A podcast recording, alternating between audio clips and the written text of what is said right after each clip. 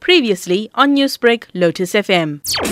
The race has begun ahead of the ANC's 55th December elective conference, with the current ANC president Cyril Ramaphosa vying for another five years. He's now received another endorsement to remain at the helm. The party's Treasurer General, Paul Mashatile. Members of the ANC feel strongly that the president should make himself available for another term.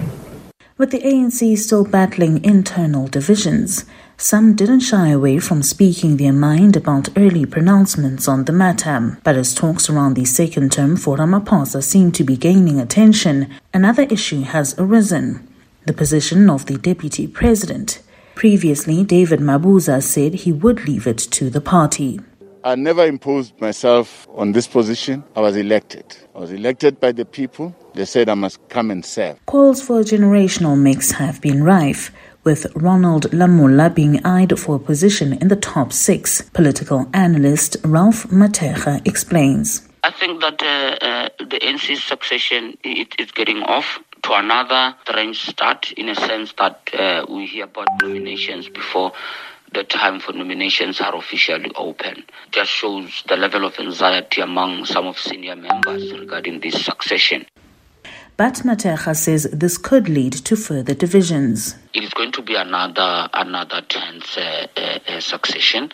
And as you hear members talking about who they want, and uh, those that say that uh, they need a new deputy, I don't know if the current deputy, DD Mabuza, is part of the agreement or part of the discussion that talks about him stepping aside. Because if they need, a, if there is a talk of a new deputy, one can imagine uh, there's been talks about someone like Lamola. I'm just speculating here, but uh, his name has been touted as one of the people who could be coming in as part of the generational mix. With all eyes set on how the 55th elective conference will end, there are names of some members of the ANC who have shown interest in contesting for leadership positions. In some cases, this is shown to be one of the reasons why the party finds itself divided and struggling to unite even after the race.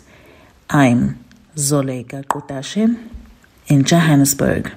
Newsbreak, Lotus FM, powered by SABC News.